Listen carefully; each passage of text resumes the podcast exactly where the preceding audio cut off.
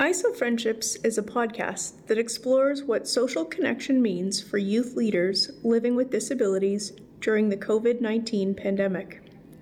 Through personal stories, interviews, and candid conversations, youth leaders share their insight on friendship in times of social isolation.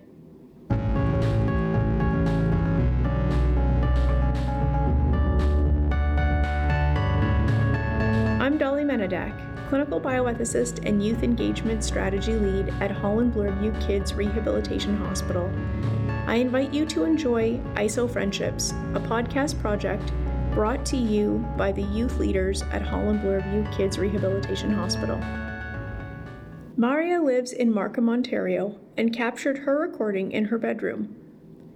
Discussing the politics of living with a disability during the COVID 19 pandemic, Maria offers sound advice on battling loneliness, maintaining connections, and practicing self care.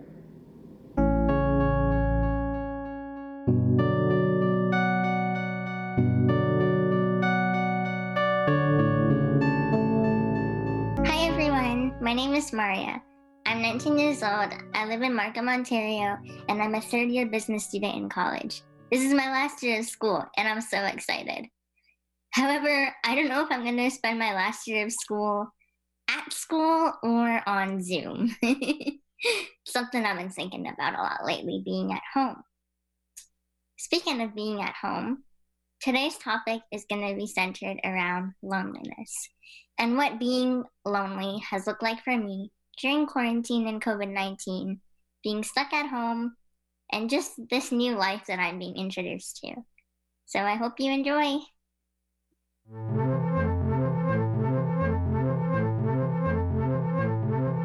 me set this scenario for you. So I'm at home working full time with Capital One on the diversity and inclusion team, and I love my job.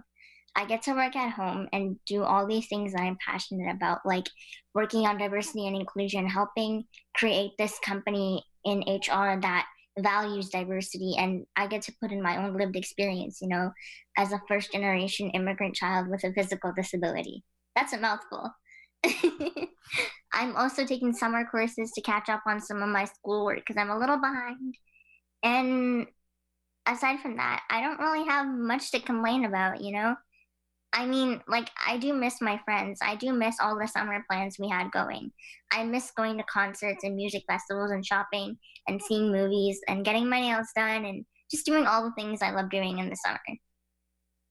So I I can't complain about like problems, I guess, because a lot of my problems are surrounding my happiness, which were those things and activities that I just listed. However, not doing those things isn't it's not the end of the world. You know, the mall will reopen one day. The cinema will reopen. My nails are not going to fall off my fingers. I'll still get to do all these things that I really like and really enjoy soon. However, patience is not easy. You know, it's it's easy for me to say right now, yeah, I can go to the mall later. I can get my nails done later. I can see my girlfriends later. It's easy to say, but I do have to say it takes a little bit of a mental toll on me when I open up my Instagram or my Snapchat and I see, you know, my high school alumni who are able bodied or people from my college who are able bodied all kind of going out and pretending like, you know, Corona doesn't exist and that we're not all trying to quarantine right now. When I see these like pictures and videos of everyone pretending nothing is going on, it makes me feel like that one kid in the group project who does all the work but puts everyone's name down on the paper just for peace sake. You know? I kind of feel like I'm putting in all this weight to like, you know, behave and stay home because I want to be able to go out eventually. I want to be able to get back to my life and my youth. But if we don't put a team effort into this, it's not going to work. And it can get frustrating sometimes. And I mean, obviously, this is coming from a place of privilege. I get to stay home and work from home. I get to stay home and study from home. I get to stay home and play my Nintendo Switch all day. Like I don't have obligations, right? I'm not talking about people who are leaving their house to pay their bills. Like that's different. I'm talking about people who are having picnics in Central Park, acting like nothing's happening. I'm talking about people who are going to the beach pretending that quarantine is over. if you catch the virus, you're gonna cry about it, but you didn't follow the rules. So I don't know what you want me to do there. That's on you. As a person with a physical disability, I'm constantly advocating for things not to be ableist, for people to understand and see where I'm coming from.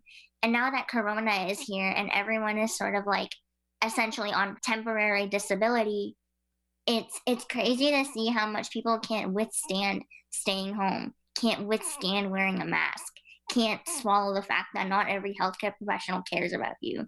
These are things that I've dealt with since the day I was born and up until now. So it's like that's hard. And then also just like sometimes I think about like, okay, when the world opens up to everybody again, like when is it gonna open up to me? You know? I'm thankful to say that I'm not immunocompromised, but it's still risky for me to go out when the world opens up because I don't know what that's gonna look like, you know? What are my services gonna look like that support me? What like what's my school gonna look like? What if my school opens up because the world is ready but I'm not ready? Am I gonna lose my opportunity to be educated? Am I gonna lose job opportunities? Am I not gonna graduate this year like I said I would? I'm really stressed about how when the world opens up, is disability gonna be forgotten? Not everyone is, you know, in a privileged position like I am. Some people are immunocompromised. Some people might have to get the alleged shot when it comes out, you know? There's so many like aspects and attributes of disability that I feel like people are going to just forget when the world opens up. And they're just going to look at the minority of people with disabilities that don't have it as severe and take them as the model image and be like, well, why can't you be like them? No two snowflakes are alike, right? You can't put all of us in one basket and say, well, if Maria can do it, why can't you? Well, I'm different than somebody else, right? So that's something I'm really stressed about is like when the world and the gates open up and we're no longer in jail, like when is my bail? You know, when am I going to get out?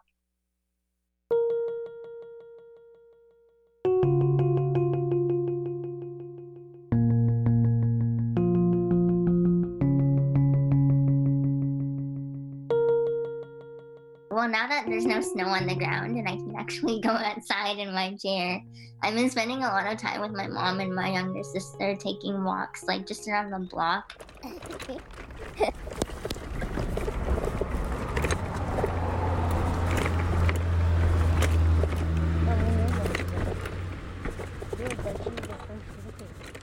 yeah. It's really refreshing to like feel some wind on my face after being locked in my house from March. I only started going outside, I think, in the middle of May. So it was like a month and a half or so of just being home. So I remember the first time going outside, it felt so liberating. I was like, I'm free. I'm doing something illegal. You know, I'm allowed to take walks. And it's just nice. I can connect with my mom and like I feel like I I can I get to know her better, even though like we're super close, but I have more time to connect with her. लगागा motorcycle one है। और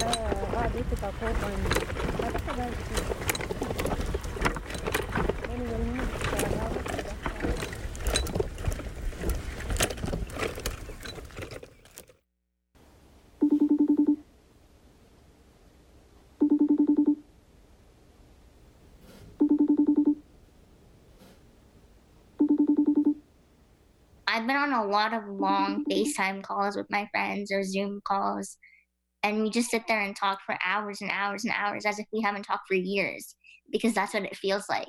You know, we'll have Netflix parties. I've started watching this show called Schitt's Creek. It's so funny. I am just getting into it and I already love it so much. um, I've even picked up some new hobbies like I used to love gaming when I was a kid, and then I stopped in high school because it wasn't cool anymore.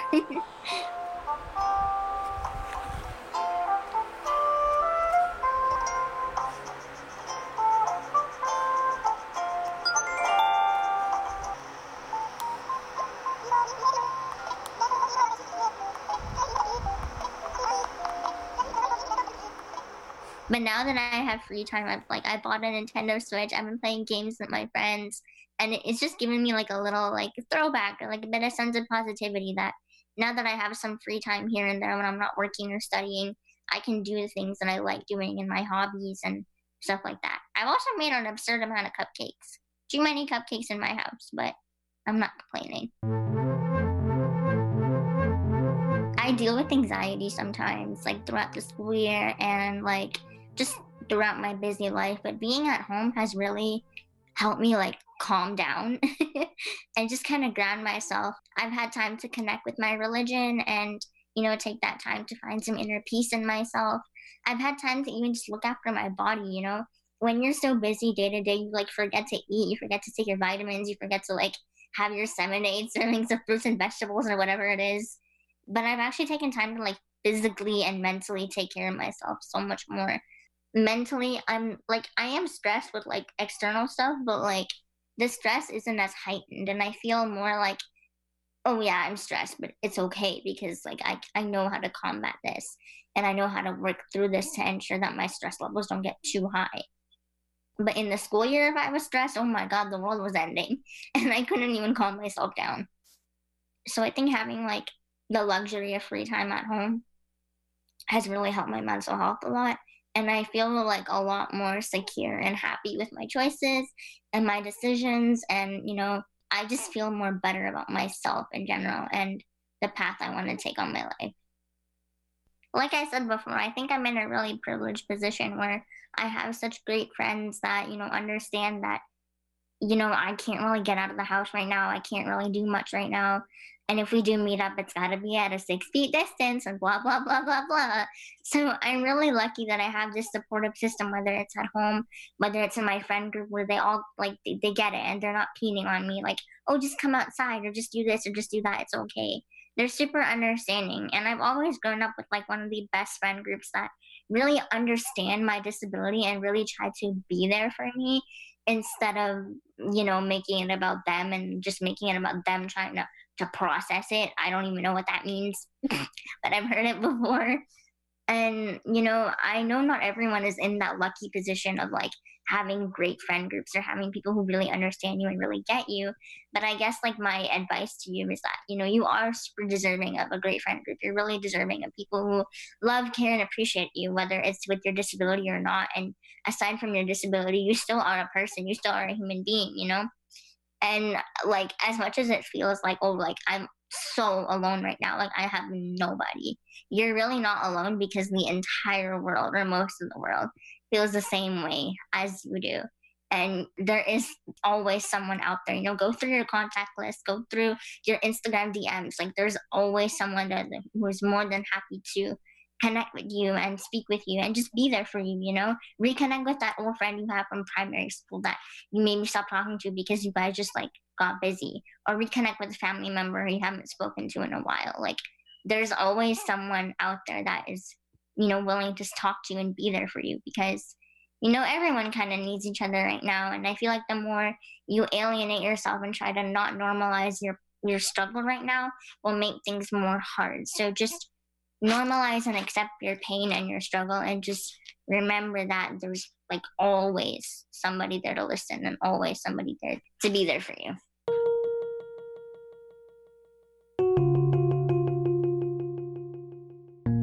I didn't always have like everything that I do now. I didn't have this voice like three years ago. I couldn't even look myself in the mirror willingly. I would hate it. I couldn't speak in public. I was the most shy, like quiet person ever. Like taking care of yourself and acknowledging like your pain and struggle is okay. Normalize your feelings and normalize your thoughts that you're going through right now because everyone is kind of going through something, whether they want to show it or not. We all like to act so tough and so strong like yeah i'm fine i'm fine. But like are you really fine? Check in with yourself and use this valuable time that you have to take care of yourself and be there for yourself and try to work on things that you didn't have time to before that you always would say, Oh, I don't have time. I don't have time. You have time now. Take advantage of it. Do what you need to do to repair yourself and take care of yourself and be there for yourself. And check in with others too. You know, you never know what else someone else is going through. And you, you could maybe be their biggest support and you would have no idea simple things like asking, How's your day going? What are you up to? Or what are you reading? What are you watching? Like these things make a big difference for people.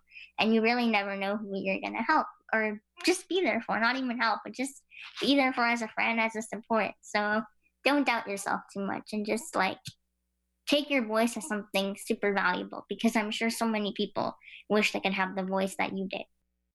Oh, if I ran this country, it would look so different.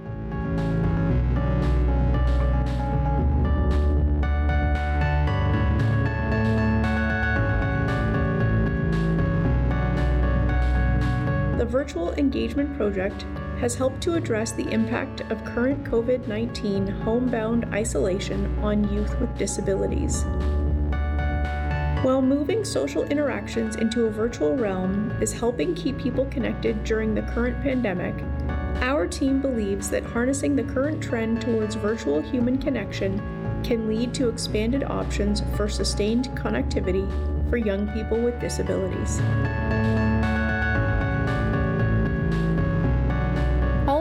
Kids Rehabilitation Hospital creates a world of possibility by supporting children and youth living with disability, medical complexity, illness, and injury. Holland Bloorview is a top 40 Canadian research hospital that is fully affiliated with the University of Toronto and serves over 8,300 families annually. Providing both inpatient and outpatient services, Holland Bloorview is renowned for its expertise in partnering with clients and families to provide exceptional care. ISO Friendships was produced by Mary Anderson. Technical production by Nick Dowelska.